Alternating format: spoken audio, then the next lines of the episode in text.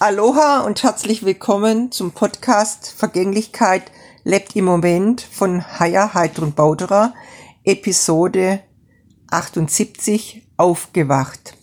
Ich habe gerade einen Satz gelesen, der mich sehr berührt hat. Er lautet folgendermaßen, du kannst an einer oder du kannst eine Herausforderung nutzen, um aufzuwachen oder du kannst sie nutzen, um noch tiefer zu schlafen.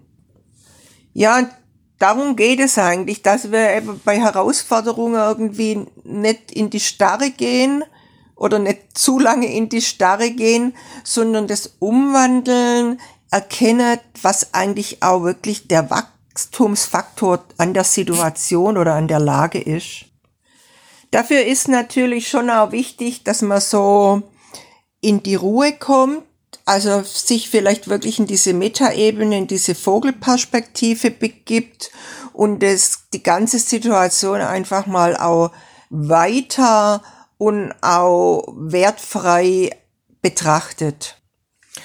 Um dann wirklich zu erkennen, was auch das Potenzial in, in der auch schwerer Situation ist, vielleicht auch in der ärgerlichen Situation oder in der traurigen Situation.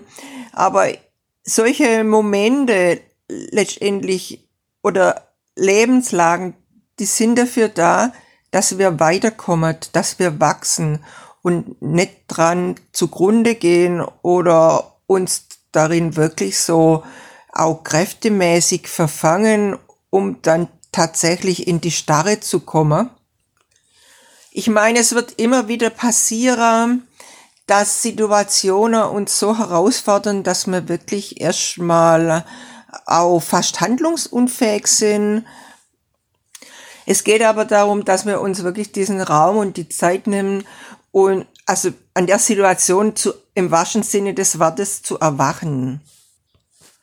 So ist mein Impuls heute an dich.